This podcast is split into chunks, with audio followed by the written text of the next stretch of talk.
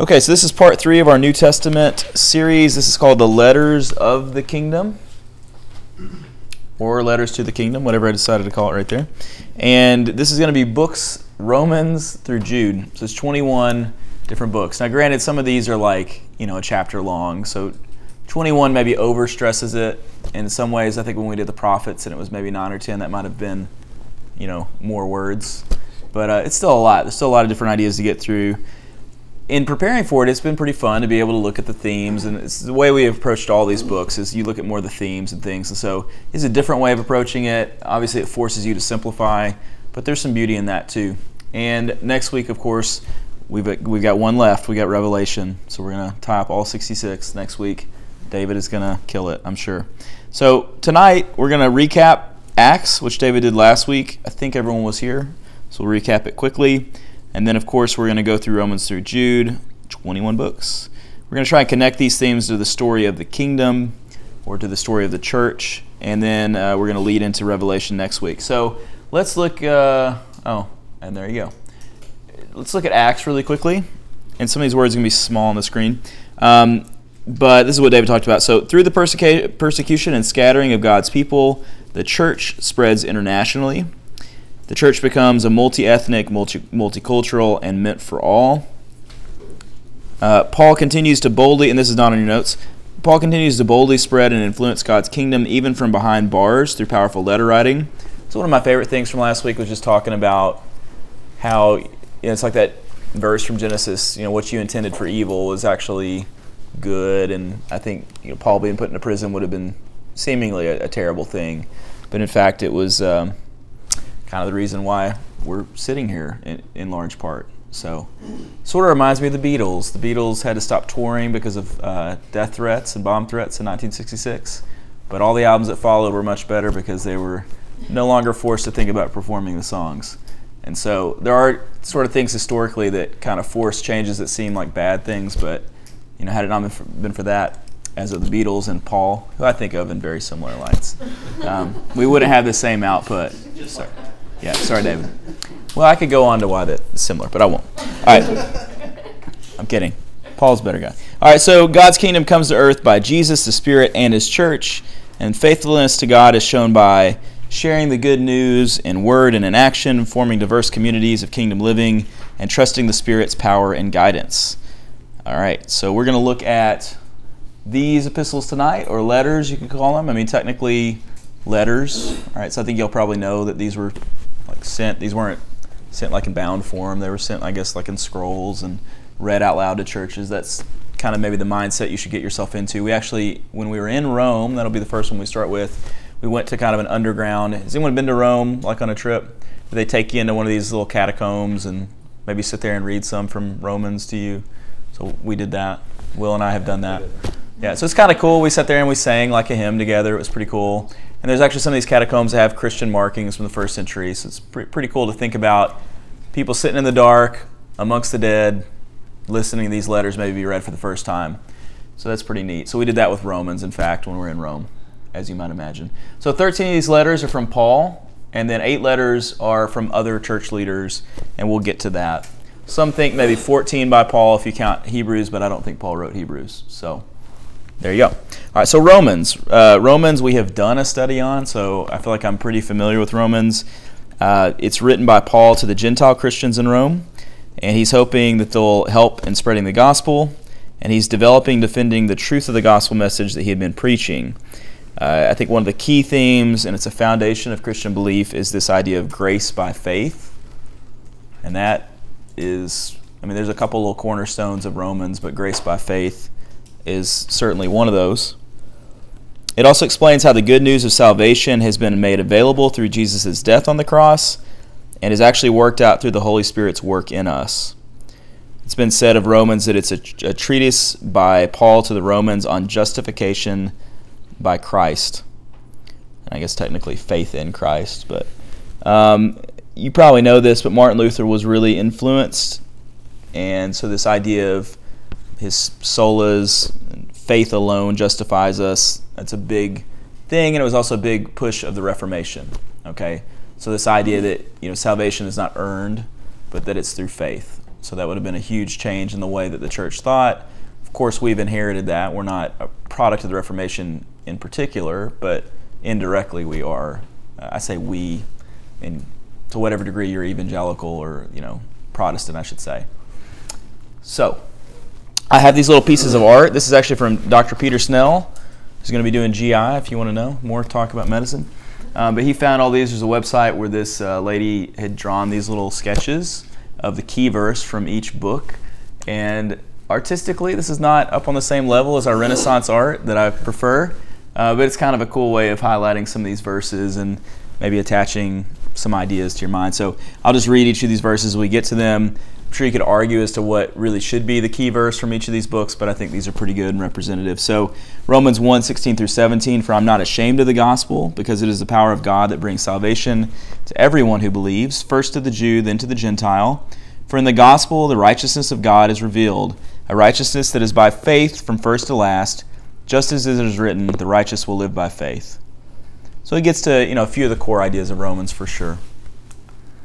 All right, First Corinthians. Interestingly, I have to say, I, have always thought of First and Second Corinthians as being like Roman numeral one and two. It's actually numerical one and two is the more common way. So I had to go back in and change all this. Just a fun fact. All right, so First Corinthians, um, it's in the name, but it's written to the Christians at Corinth, which was a commercial hub of Greece, which I think is interesting to think about. And uh, he was trying to restore balance to a church plant that was threatened. And so this is uh, Paul's rebuke and advice on division in the church, on uh, sex and sexual immorality, on divorce, and also on lawsuits, suing.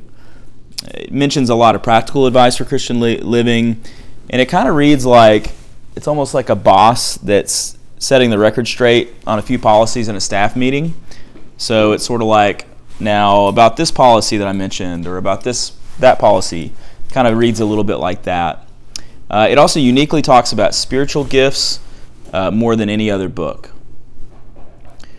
Which is interesting because, like, whatever it is that we're arguing about or talking about as a church today, like, one of the things they really talked about a lot as the Corinthian church was their spiritual gifts. That the church there thought that they were spiritual elites because of their gifts. And Paul emphasizes that love and unity are more important than spiritual gifts.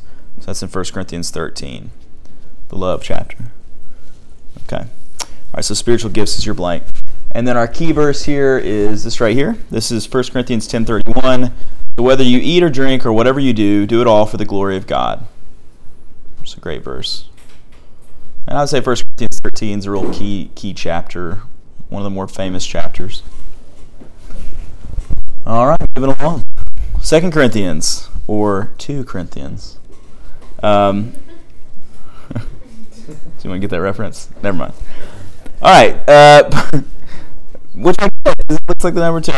Paul vents a little on his disappointment in the Corinthian church and makes and makes a call for unity among believers. All right, so he vents a little on his disappointment in the Corinthian church and makes a call for unity among believers. It's not in the notes, but it's kind of interesting that there's probably four letters that were written to the Corinthian church by Paul. There was a first like initial letter that he alludes to in 1 Corinthians then there's like either it came third or it came fourth. There's like a letter where he was like really upset with them. Some people think that the last part of Second Corinthians is that, or that it's lost. Whatever it's worth, I think it's interesting to know that there are other letters, of course, that aren't around. This is not all he wrote, but of Corinthians, there were four letters he wrote to them. Um, so he discusses handling dissension, false teachers, which false teachers is something you'll see show up in like half of these epistles and then church leadership, which is also a super common theme. Uh, actually, Paul in this in this book he defends his role as a church leader, and this role was in flux because there were false teachers that were working their way into the church leadership. So of course he wasn't there to kind of take up for himself, and so as he heard these things, he was having to defend you know himself as church leader. And so he makes his case for people believing him over false teachers by referring to his own personal integrity and to the truth of the gospel.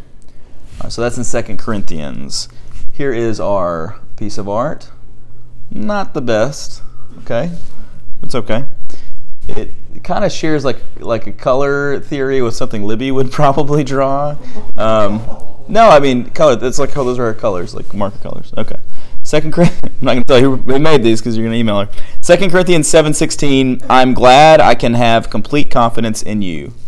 So that's is some of his parting words there to the Corinthian church. All right, Galatians. This is David's favorite book. Is that right? Romans first. Romans. Okay, sorry. I think I, that's the fourth time I've said that wrong. Okay. David enjoys this book. Yeah, David likes Paul. Um, and not Paul from the Beatles. Paul the Apostle. Okay. All right. Writ- written by Paul to the Christians in Galatia, which is a Roman province. It's now modern day Turkey. Have you been to Galatia, Anna? Yes. Yes. Have you been to all these cities, probably? Most of them. Yeah. When, they, when you come upon a city you've not been to, I want you to let me know. Have you been to Philippi? Yep. Okay. Colossae? Yep. That's all. It's just a mound. That Yeah, it hasn't been- not been dug up yet. But It's one yes, like, I've stood on largest top of it. What are they waiting on? It just hasn't been. It's I know you- One of the only They cities call that it hasn't yeah, been in the We middle of do that. dug up. Yeah, what are y'all doing this There's summer? not a lot of like archaeologists that are No, yeah, there aren't. But you can go. I mean, I've gone and read the book of Colossians on top of that hill. I think hill sounds better than mound. Mound makes sense. What do they call it? Like a hill or like a. What, it's like Uh, there's a specific word There's a term it. for it, but- Cities that are built on top of it. I'm fascinated by this. All right, Galatians, which Anna has been to. Um, the, the purpose was to denounce, again, this is a theme, false teaching, or false teachings, sorry. And uh, it had infiltrated the early churches that Paul and Barnabas had established. Which I think that's relevant to today because, you know, it's not like false teaching is some new thing that we're dealing with just today. It's something they were dealing with even within the generation of Christ. So, false teachers wrongly insisted that Gentile Christians had to keep the ritual laws of the Jews, and this was teaching the opposite of Paul's gospel message. They were trying to spin it back to the old way. And Paul had to, again, defend his integrity, so sort of like he did in 2 Corinthians, because there were personal attacks from false teachers that they were using to discredit him to the Galatians, and they were trying to teach that the law should represent freedom and not bondage. All right, so they're teaching basically the opposite. And so I think this will show up later that the law is, we're no longer held to that. So we should be free from that. All right, which you'll see actually in this key verse. Galatians 5 1. It is for freedom that Christ has set us free. Stand firm then, and do not let yourselves be burdened again by a yoke of slavery. All right.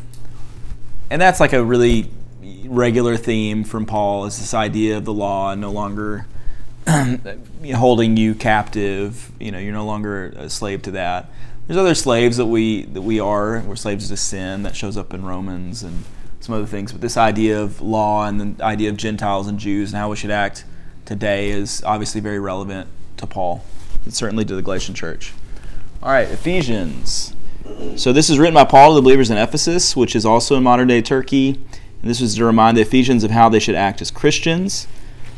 Um, so I guess imagine being asked as a new Christian to adopt a brand new standard of living, how to react in situations, how to respond to questions about yourself, how your language would differ from others, and how you would treat your family.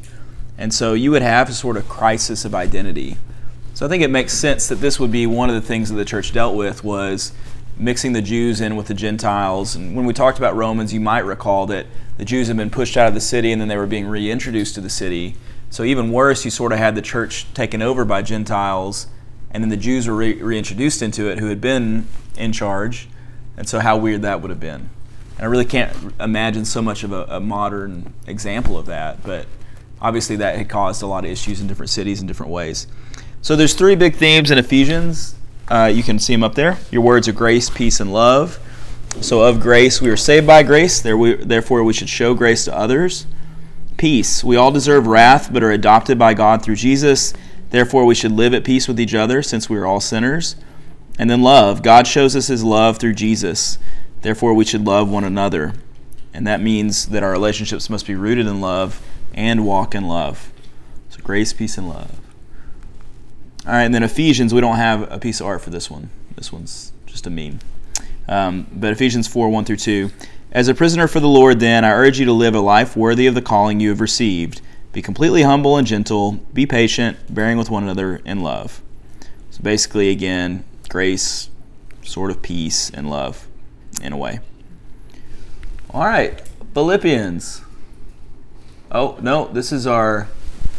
This did not animate correctly, so the title is missing. this is our break. This is our first break. So this is a game. So uh, we have a break. You needed a break. I felt like we needed a break. Um, all right. So this is testing you on information that you should have picked up, and don't look at your sheets, you cheaters. So which apostle talks about spiritual gifts more than any other book? Who knows it? One Corinthians. 1 Corinthians. All right, 1 Corinthians. See, that's the I Corinthians. This is wrong. I didn't get to change it. All right, which epistle talks specifically about the law re- representing freedom and not bondage? David's favorite book. It's a funny answer. All right, Galatians. Uh, speaking of bondage and contracts, how many games out of 200 has Chandler Parsons actually played for the Grizzlies as of December 12th, 2018? And I have updated this. But as of December 12th, how many games has Chandler Parsons played? We have 36. Just played in, just got minutes. Actually played. I would think that means, Yeah. yeah. I think if he would, yeah. I don't know. It's gotta be- I like that if you were to able, be able to determine that, then you could have the right answer. oh, I didn't know that. Well, maybe There. he thought like gosh. I know, Wayne. I'm just being silly. All right. Anyone else want to wager a guess? It's very important. No. 35. 35. Thank God it was close. 73. Played a lot of games back there in the early. $69 million for pay, playing 36% of his games. Now, how about as of today, how many has he played for the Grizzlies? Because he did obviously come back. If you watch the Grizzlies, came back after December to play some games. Eighty-four. 84. David, just throw a number out. Kind of checked out. I wasn't a fan second half. 100. 95. 95, Chandler. We're gonna get we're gonna get another 82 next year. So, anyway, all right. There's our break. Break. We're back. We're back. Philippians. All right. So this is written by Paul while under house arrest uh, in Rome to the Christians at Philippi. And Philippi was a Roman colony located in modern day, where Anna, Greece. Did you read it off the sheet? Oh, that's good. I don't know those things. I, I want to go someday, but all right. So he wrote this to thank them for sending money for his living expenses as he awaited trial. He warned them against surprise, surprise, false teachers, and he encouraged unity, similar to other epistles in this way. So one of Paul's uh, most encouraging letters is Philippians, and the major theme is finding joy in suffering or in hardship. Uh, the, the Philippians, and Paul alludes to this, they'd endured a lot of suffering, so spe- specifically some persecution. There was a prominent member named Epaphroditus who was falling ill on his way to visit Paul. And then there were false teachers that were constantly encroaching. I'll mention it later, but there's in these two books in a row Epaphroditus and Epaphras. So if that's not confusing, that's like Bible Bowl gold. But anyway, this is Epaphroditus. Uh, so one commentary describes Philippians as seeing how faith can be dressed in everyday work clothes and putting lofty truths into practical terms. So Philippians is a really popular book. I think of Philippians 2, the song that's in there um, is great. We should probably just read it. But there's just certain segments of books that are just great. So go read that. Our key verse is uh, Philippians 4 4. Rejoice in the Lord always. I will say it again, rejoice. Which we could sing. Tim Tebow and the eye blacks, Philippians 4.13. Yeah. I can do all things through Christ who strengthens me. That's a super popular one. That's probably like top five, like it's up there with John three sixteen. That's a It's a good coffee cup verse. yeah, it's a good one. All right, so moving on to Colossians.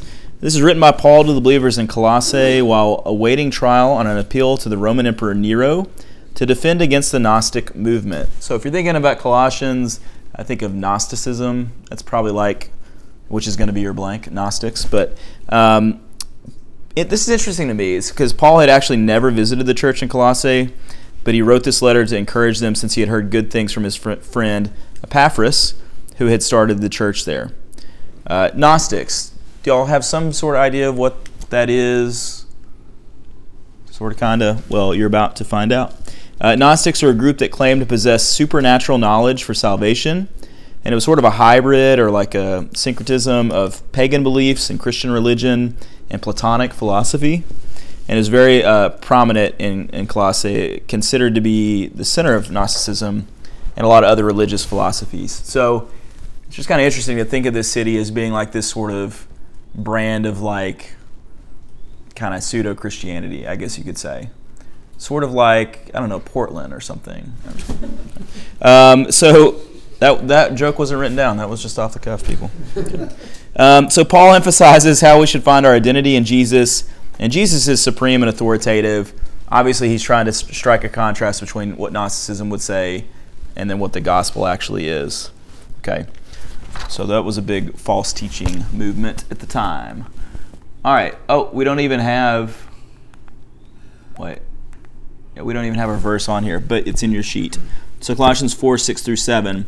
Therefore, as you have received Christ Jesus the Lord, so walk in him, having been firmly rooted and now being built up in him and established in your faith, just as you were instructed, and overflowing with gratitude. So it's Colossians. All right, 1 Thessalonians. Uh, this was written by Paul to the believers at Thessalonica. Have you been to Thessalonica, Anna? Yeah, I lived, I Oh, okay. lived there three years. She calls it Thessaloniki just to prove that she's lived there. Well, maybe, maybe. I knew that. Okay. but I did actually ask without like realization. Yep. Okay. Yeah, I lived there. Okay. Um, this is one of Paul's most positive letters. Okay. Uh, it does a lot of he does a lot of uh, commending the church for living holy lives. That's your blank. In a culture that was hostile towards Christians, which uh, it contains a lot of parallels to our modern day, and it gives a lot of practice practical advice on Christian living. I, I think it's interesting as we talk about this, some of these are Peter's words for sure, but I don't know that we're in a culture that's hostile towards Christianity in Memphis, but I do think we're getting there, and I think like it. And I, I, I guess I'll say two things. I think it's really uh, common to kind of beg that that it's like, oh, it's so hard being a Christian, and I don't really think it is hard being a Christian today, like in Memphis. Like I can listen to Christian music in my dental office, and no one complains and no one cares. And I mean, we're not living in an age where if you're Christian, you're being put in the Coliseum. Okay, but I do think it's heading in that direction. I think you're seeing it like in politics. I mean. David and I track politics a lot, and probably some of you do too. But it was really the first election we've ever had where the two main people up for president, you could argue, weren't really Christian or trying to say they were Christian. I mean, it was sort of like a footnote. Whereas in the past, it's pretty much always been a big part of what they're about. I think now you look at some of the candidates, and it's even more that direction, where it's like the fact that they aren't Christian is like a big part of why they're being considered. And I think it will kind of kind of continue to go that way. And so I think people are starting to distance themselves from Christian ideas. Now this sets up this whole other like big conversation of I think people are in this weird in between place where they, as we were listening to a podcast that said this, they they want the benefits of the kingdom but without the king. And so we're in this weird place where like we want to uphold what's good, but largely what's good is based on Christian concepts. So we're in this kind of weird in between where it's like a game of telephone and we forgot who actually said the first thing. So that's a very interesting time. But I think it ends with people rejecting good as they really officially reject the king or the source of that good or the source of even information about what is good. And I think at that point, I think it will become more and more difficult for Christians and we'll have a cul- culture that's actually hostile towards Christians. I, I think that's probably coming within our lives. And of course, I don't know. So, but I think as it is right now, I don't think that's true. I don't think that what Thessalonica was dealing with is anything like what we're dealing with. It was much worse for them. Um, all right, so a couple verses here. Uh, 1 Thessalonians 4 11 through 12. Make it your ambition. This is again sort of about this holy lives concept, but make it your ambition to live, uh, lead a quiet life. You should mind your own business and work with your hands, just as we, which would have been Paul and Timothy, told you, so that your daily life may win the respect of outsiders and so that you will not be dependent on anybody. 1 Thessalonians 4 1. Do we have a little? Yeah, there we go. See? Um, as for other matters, brothers and sisters, we instructed you how to live in order to please God, as in fact you are living. Now we ask you and urge you in the Lord Jesus to do this more and more. So it's kind of interesting. So Thessalonica, that church there, was actually doing a pretty good job, which I think maybe they're like one of the only ones, but they were living holy lives in spite of some pretty tough surroundings, and I think that's pretty great. All right, Second Thessalonians this is written by Paul likely within a year of his first letter to the Thessalonians, and it's sort of a stronger dose of encouragement to stand firm. Sort of a continuation of what First Thessalonians had been about, as you might assume. All right, and as this is the kind of developing theme, many false teachers were trying to convince the Thessalonians that Jesus had already made his return, that there was nothing to look forward to, nothing to suffer for, and no reason to labor in anticipation of the day of the Lord. And I think this false teaching is why he had to write to the Thessalonians again. Maybe he felt like he hadn't addressed it and he wanted to address it again. So I think this brings up this interesting kind of idea of why did Paul spend so much time communicating with these churches when I guess he could have been done, doing other things. It's another interesting question that we're not going to answer is how long it would have taken Paul to write one of these letters. Like I, you kind of sometimes wonder, like a day. I mean, I don't think Romans took a day. I would think several weeks. But some of these shorter letters, like maybe like a couple hours. I mean, that's kind of the amazing thing about it. it might not have taken him that long. And of course, we've lived with these books for 2,000 years. It's pretty amazing. Um, but I think that Paul views these churches as new churches as his children. And in 1 Thessalonians, he actually refers to his care for the churches as a mother to her children. So I think that's a beautiful way of thinking about it. All right, 2 Thessalonians 3 3, this is our key verse. It's, But the Lord is faithful, and he will strengthen and protect you from the evil one. All right, we have four left from Paul, and then we have eight more. Uh, 1 Timothy. All right, so this is written by Paul to Timothy with advice on how to improve the church in Ephesus. So, Timothy, is everyone sort of familiar with who Timothy was? Okay. Ryan, tell me everything about Timothy. Um, he was a young guy, kind of trained under Paul, right? Yeah. And That's about all I would have known. That's pretty good. Yeah, that's good. This is interesting. No, I mean that's. I mean, it, I would have thought, yeah, he's a young guy. He was like friends with Paul. Paul kind of viewed him as like a father figure. You know, I didn't know this, but he was a son of a Jewish mother and a Greek father. That's kind of interesting. So that makes him sort of unique to these a lot of these things. Grandmother's mission somewhere, right? That's right, Dorcas. Dorcas, also known as what, Eunice, or I felt like he was raised kind of by his grandma. and Or His grandmother. I maybe I make hey, now we're just making stuff up on the podcast. Um, I'm sure you're right. So yeah. Is that from the shack? Um, he he met Paul as a teenager, which would have been early in Paul's ministry, and he grew to be Paul's spiritual son. Shows up in a lot of stuff. He's with Paul right there at the end, which we'll talk about. Um, major themes: church leadership. There's your blank. So instructions on worship and overseers and deacons. That shows up a few times. First Timothy is a big one there. Godliness is your next blank. In fact, First Timothy mentions the Greek word for piety or godliness more than any other book of the Bible. So godliness is key to First Timothy. It also talks about how to treat widows, the elderly, and slaves in chapter 5, and then how to treat your money in chapter 6. And so this idea of the love of money is the root of all evil, that's in First Timothy. Not money is the root of all evil, but the love of money. People always strike that difference, but uh, 1 Timothy 3:15 If I am delayed you will know how people ought to conduct themselves in God's household which is the church of the living God the pillar and foundation of the truth. All right. 2 Timothy. So what what's something you know about 2 Timothy?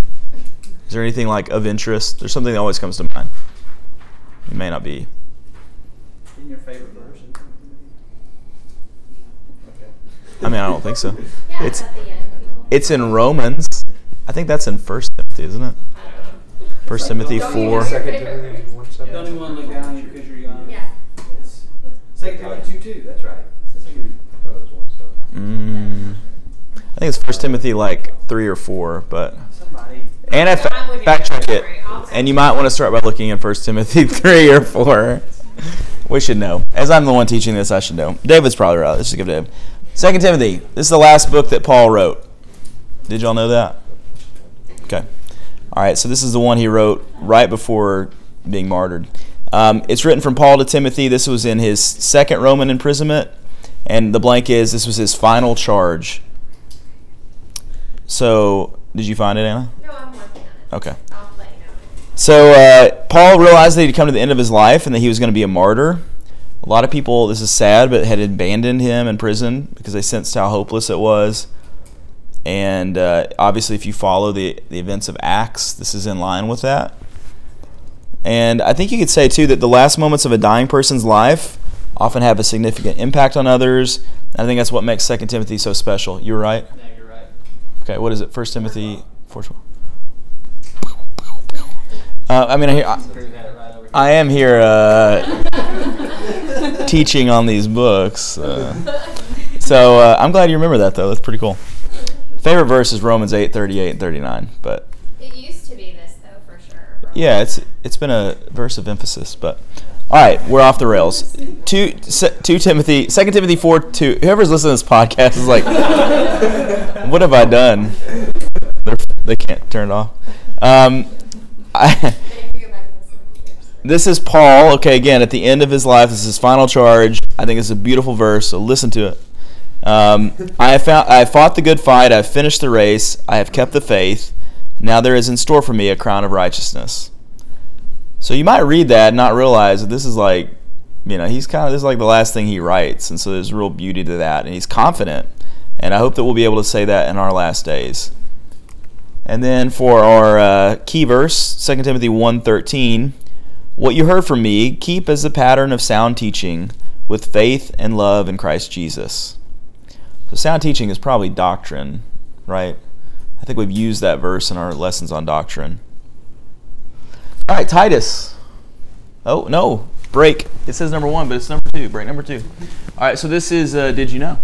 Uh, in the UK, worship director Chris Juby has summarized every chapter of the Bible into 142 characters. He tweeted one chapter a day since August 2010 for a total of 1,189 consecutive tweets before completion. It's kind of cool. Now, if you're a big Twitterer, you know that they've increased the count. So now he could have done more than one. But Anyway, uh, challenge of the day. What were you tweeting about in 2010? I shudder to think. I've been on there. I've been on there since 2009, and I don't even want to know. Don't go on mine. Probably probably First Timothy 4:12. Um, go go back to your social media accounts and try to read your first post tweet message aloud to your friend and family member without cringing. No, thank you. All right, Titus. I mean, I'm sure I could read some of it. It's probably just complaining about the Grizzlies. Oh, how things haven't changed. Um, so this was written by Paul to Titus, and Titus uh, was a close friend and partner, and he was asking uh, or lending help and assistance for leading a church in Crete. So C R E T E. Have you been to Crete? Yeah, I actually, I, I have also been. I think you win. I think you We went on our senior trip to Crete. you've been to all these places. It's amazing. All right. I know, I know, it's weird. Yeah. So it's almost like your dad intended on it that way, you know? I Yeah. I mean, yes. yeah, of course. Um, Exactly. So I think in Titus, I think of it like this: that Paul is sort of acting like a consulting firm for evaluating strengths and weaknesses of these churches, and so he's sort of viewing Titus as his like he's like mentoring him. Uh, this has a similar message to other epistles. If you know about Titus, it comes up when they talk about elders and deacons. There's a lot of that kind of stuff in here. So the qualifications of elders, that's in Titus. Um, there's warnings against false teachers. We see that in Titus 1. For there are many rebellious people, mere talkers and deceivers. They must be silenced. So, what is this, like the sixth time that false teaching has, has turned up in these? So, it's at least in half of Paul's writings. There's also guidance for Christian living, another really common idea. In Titus 2, verse 2, and the following, teach the older men to be temperate, the older women to be reverent in the way that they live, so that they can train the young women to be self controlled and pure, busy at home and kind, the young men to be self controlled. So, some practical kind of feels like Proverbs a little bit. And then our key verse is Titus 1 5. For this reason I left you in Crete, that you would set in order what remains and appoint elders in every city as I directed you. So, kind of a cool vision into, you know, the beginnings of a church and how church leadership was a part of that. And it's kind of an interesting way to view the church today. And to whatever degree we don't follow these really like simple ideas, maybe that seems like a bad idea, you know? And so it was very uh, apparent that even in a short, short, short period of time in a young church, that they already had false teachings coming in. They had people with weird ideas that were pursuing things really in contrast to the gospel. And one way to, to guard against that was for someone to mentor the young leader of that church, but also to put into place elders and deacons and other leaders that were all committed to sound teaching and doctrine. So, I mean, it's a pretty cool, you know, if you're, you're not in church leadership or you have no interest in that, okay. But I think to those of us that are going to be called to that, and as medical students, dental students, people of authority, you'll probably have a chance maybe to be an elder or deacon or to be involved in some of that. I think it's important to look at the biblical pattern and say that this is important, we should do it this way. And when we're not, I think you can imagine Paul being around and writing to say, What are y'all doing? Why aren't you doing this anymore? This is not what I taught. And so I think it is important in a church to not just be like all about unity at the expense of doctrine or things that are true. And I think we're going to be faced with that more and more and more where it's it's hard to say what exactly is true or well, let's agree to disagree. It's not really Paul's pattern, I don't think, and we don't see that in his letters. As much as he calls for unity, he also calls for truth and standing up for what the gospel is. All right, Philemon. This is the last one, guys. This is written by Paul to Philemon, who is a wealthy Christian in the Colossian church. Uh, Philemon's slave Onesimus had run away from his master and had become a follower of Christ. And so Paul asks Onesimus to return to his master, and he writes this book as a plea for Philemon to forgive Onesimus and welcome him as a brother.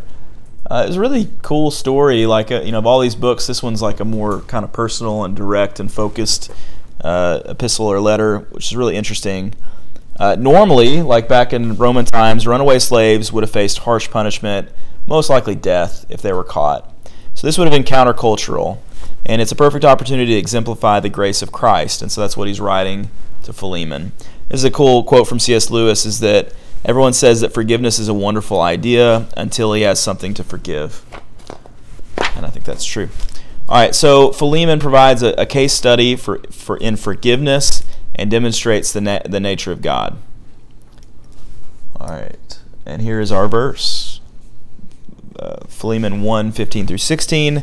Perhaps the reason he was separated for, from you for a little while uh, was that you might have him back forever, no longer as a slave, but better than a slave, as a dear brother. He is very dear to me, but even dearer to you, both as a fellow man and as a brother in the Lord. Okay. All right, now these start to fly, people, so don't worry. We're, we're really not that far off. So these are the non Pauline epistles. Hebrews, I wrote a, a like a 13 page paper, which at the time I thought was like practically a thesis in college in Flavio Akeley's Hebrews class on who wrote Hebrews. So I'm gonna I'm gonna recite that paper by memory for you right now. Um, but I went in thinking that Paul had written it. That's what I'd always grown up hearing, is that it was you know Paul had written it. Um, and actually, in writing it, concluded, well, maybe it was Paul. I mean, there's there's some real similarities to the writings of Paul. I but as I've gotten older, I don't think Paul wrote it. I think if he had written it, I think he would have made it more apparent. So I think it's probably like a contemporary of Paul, maybe even a close friend of Paul. So the leading kind of thoughts are Paul or Barnabas, maybe even Luke, uh, Apollos. Apollos, sorry, is a pretty popular thought. Who knows? Maybe some random person we don't know. Um, Hebrews is a really deep and amazing book. I mean, it's one that when you read it, so you kind of go through all of Paul's stuff and you get down to Philemon, which is great, but it's very short. And then you hit Hebrews, and it's like all of a sudden, whoa. Like it's a real meaty and substantial book. I mean, kind of similar to Romans in a way. Like it's it's intense. It's not playing around. Uh, so Hebrews served as a warning to Hebrews or Israelites to stand firm against hardship when they were tempted to revert back to Old Testament ways. So this is a pattern we've seen. Uh, it uses vivid Old Testament imagery to illustrate the supremacy of Christ. Uh, so we have this sort of thing here. We have Jesus is greater than angels, Jesus is greater than Moses, he's greater than Joshua, and he's greater than the priests of Aaron. He's greater than angels because he is the divine king. He's greater than Moses because Moses was a servant of God, whereas Jesus is the Son of God. He's greater than Joshua because Jesus gives a greater rest to his people. And it's Jesus is greater than priests because Jesus is sinless and immortal. Um, so, I mean, obviously, it goes into much greater detail. And then, of course, there's the, the sort of champions of faith in Hebrews 11, which is a great chapter. And just really good stuff. Kind of reminds me of like Stephen in Acts 7, where he gives this sort of like summary of the Old Testament. Hebrews kind of does that too. So it rolls through all this, which I think is interesting because the way that we've approached the Bible is kind of the same way of approaching it. This idea that it is this continuous story that leads to Jesus, and that Jesus actually mirrors these characters. Hebrews does that same sort of. It's like a mini version of what we've done over these however many weeks, 14 or 15. All right, so if Jesus is greater than all these people, then what should we do? Well, that's our key verse, Hebrews 10. Let us hold unswervingly to the hope we profess, for he who promised is faithful. And let us consider how we may spur one another on toward love and good deeds. All right, James, another really great book. Um, sorry to Third John for saying that James was so good, because I'm probably not going to say it to Third John, but James James is a really popular book. Um, it is. Are we doing a study on James? No, we're doing Ephesians, aren't we? Have we done James? No. Done. We've done Galatians. Anyway, so James is written by an unknown author, but I think most people think it's James, the brother of Jesus, and it's written to all believers as the ultimate guide to Christian living. It's a real practical book. It's thought to be maybe the first book written in the New Testament. I'm sure there's others that are up in, in the running for that. Um, it teaches that it is possible to believe the right things yet live the wrong way. It also talks about how the tongue is a fire that corrupts, like a great forest being set on fire by a tiny spark, and it must be tamed. So, some really great imagery there. Uh, maybe most famously of James, chapter 2, faith without works is dead. Um, and I'll just read this. But there was a misconception that since Jesus abolished the law of Moses, then all you needed was faith to be saved. This would have been a very, a very difficult pill to swallow for people who grew up in the law of Moses. So James tries to set the record straight that faith alone does nothing. Now, obviously, that stands in pretty stark contrast to like something like Romans, where it's like only faith. And so you have to kind of remedy these two ideas together. Um, and so there is a faith that is dead. I mean, a faith without works doesn't represent a real faith. It doesn't represent a, a trust that you have that leads you to obey. Um, and so it's this weird sort of like mental gymnastics where it's not the things you do that save you, but a faith that doesn't produce good things is, is pretty empty. Um, and then you even have verses in Hebrews that talk about the ability to fall away or the unforgivable sin. So you have some of these theological concepts that show up in these books that uh, stand in contrast to some Calvinist ideas and stand in contrast to maybe some things that Luther would have held firmly to. And really, what I think it represents is that there's a fuller picture to the theology that exists in all these books. And I'm. The guy, this famous quote, he said, he said sometimes, you, I, sometimes I just want to throw Jimmy in the oven. That's his famous quote. I just, Yeah. I should say famous Sure. quote about James. Sure. Kind of show what, we, what you're talking about. Like I think hard Lutheran Calvinism has some difficulty in James, Mhm. and uh, I, I guess he was maybe speaking a little bit in jest, but he said sometimes I just want to throw Jimmy in the oven. Yeah. Talking about James, it's like I think it's hard to kind of be hard five point unshakable Calvinist and read James. James Yeah. has some tough verses for that. And I think probably in fairness, the Church of Christ or more like, you know, movements that are accused of like being legalistic would love James. Like this is like, yes, this is what we're talking about. Oh yeah, know? that's a good Church of Christ book. Yeah. So I've, I've grown up hearing a lot a lot from James. So, but a great book.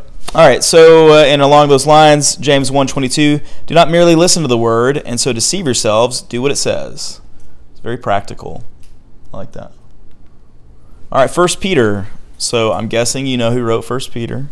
Uh, it's written by Peter, and it was to believers scattered throughout Asia Minor, which is modern day Turkey, and has been there, to offer encouragement as they faced intensifying persecution. Uh, Peter offers hope by setting certain expectations about Christianity. He says in chapter 1 that in the Roman Empire, Christians would always be aliens or residential foreigners in society. I think that's interesting modern day because you know we have different policies, different ideas about aliens, and not even just speaking of the politics, but it is important, I think, to realize that the early church was the minority. They were the poor. They were the weak.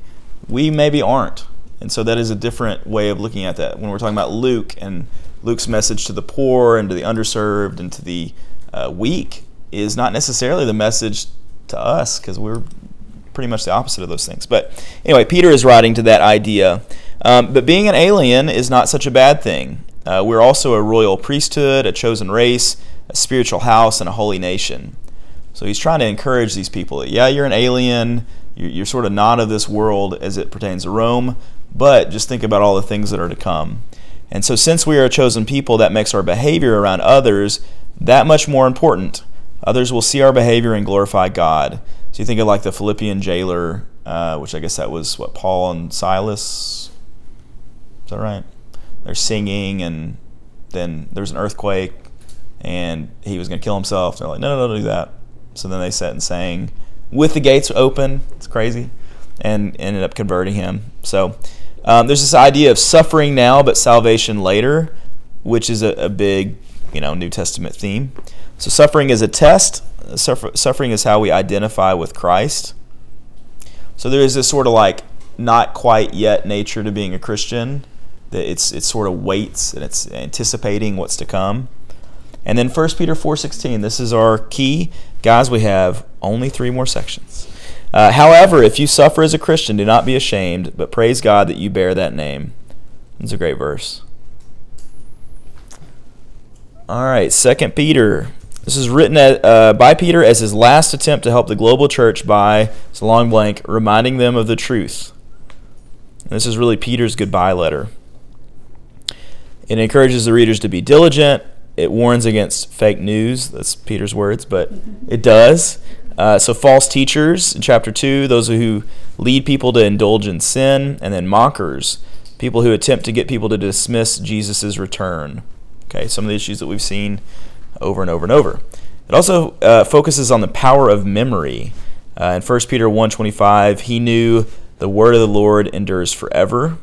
Um, and then also, he had faith that the scriptures would live on as he neared his own death. Okay, so power of memory meaning that these would be things that people would remember for years and years to come that would be powerful. 2 Peter 3 2, uh, I want you to recall the words spoken in the past by the holy prophets and the command given by our Lord and Savior through your apostles. So basically, it's sort of this encouragement to, to, hold up the truth, to remind them of what's been written, and uh, kind of call them against these fake teachers and mockers. All right, I think we maybe have some trivia here. Yep. All right, so this is our third and final break. What is the first color mentioned in the Bible? That is not the right answer. Blue. Blue. In the dark, the darkness. is- I heard green. It's green. Great job, David. Genesis 1:30. Very good. Uh, It was a guess, I know, but it was a good guess. Uh, what is the most used word in the Bible? The Gosh, David's killing it. It's the. um, why don't you let someone else play this time? Most wen- mentioned m- woman in the Bible. Let's have a female answer this, okay? Eve. Eve. It's not Eve. Mary. No. Mary would have been my guess. I mean, I, I think you could probably come up with it. Should we keep going? Yeah, think of like the patriarchs. Sarah. Hmm. Sarah, 59 times. All right, book of the Bible in which God is not mentioned. I know some people definitely know this, but Esther. Esther is right. Okay. All right. We're down to the last two sections, guys. First, second, and third John. All right, so this is uh, written by the Apostle John to a group of churches near Ephesus to encourage and strengthen them. Um, John is thought to have been the last surviving apostle. John also writes something that we'll be talking about next week, Revelation. And uh, it's sort of like John's ability to, to, to like look back on the gains and setbacks of the early church. So each book kind of has a unique message. And if you've ever read First, Second, Third John, they're pretty similar in ways, and they are quick reads. Uh, First John talks more about love than any other book. Uh, every 50 words is about love. Um, it's been said that the Gospel of John helps non-believers know how to find eternal life, but First John helps believers know that they have found eternal life. Second John it stresses abiding in truth, loving others, obeying God, and being aware of false teachers. That's almost like a summary on like every epistle so far. I mean, you know, so these themes are consistent. And then third John, if you walk in truth, joy abounds. If you reject truth, the entire church hurts. If you support each other, there's fellowship in truth, and you seek personal power, fellowship is at risk. Okay, so it's sort of the good and the bad there. And then our key verse from all these is 3 John 4. I have no greater joy than to hear that my children are walking in the truth. Okay.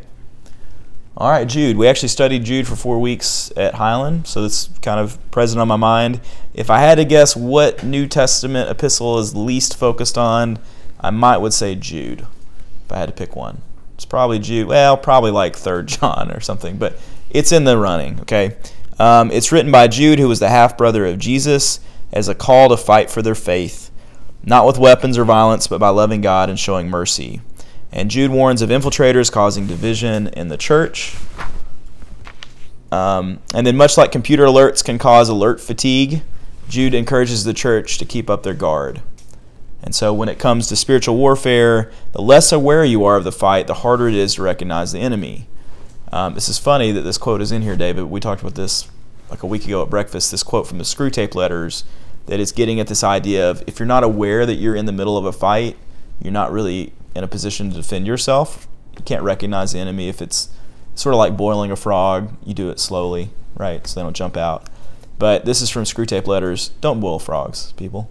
Um, indeed, the safest road to hell is the gradual one, the gentle slope, soft underfoot, without sudden turnings, without milestones, without signposts. Okay, so this idea from Screwtape Letters is that the devil's method to get us to sin is not by having us, you know, murder someone. That's not our first step. It's to kind of get annoyed by people and then learn to hate people and then learn to talk really badly about people and then so on and so forth. You get the point. All right, Jude 3b.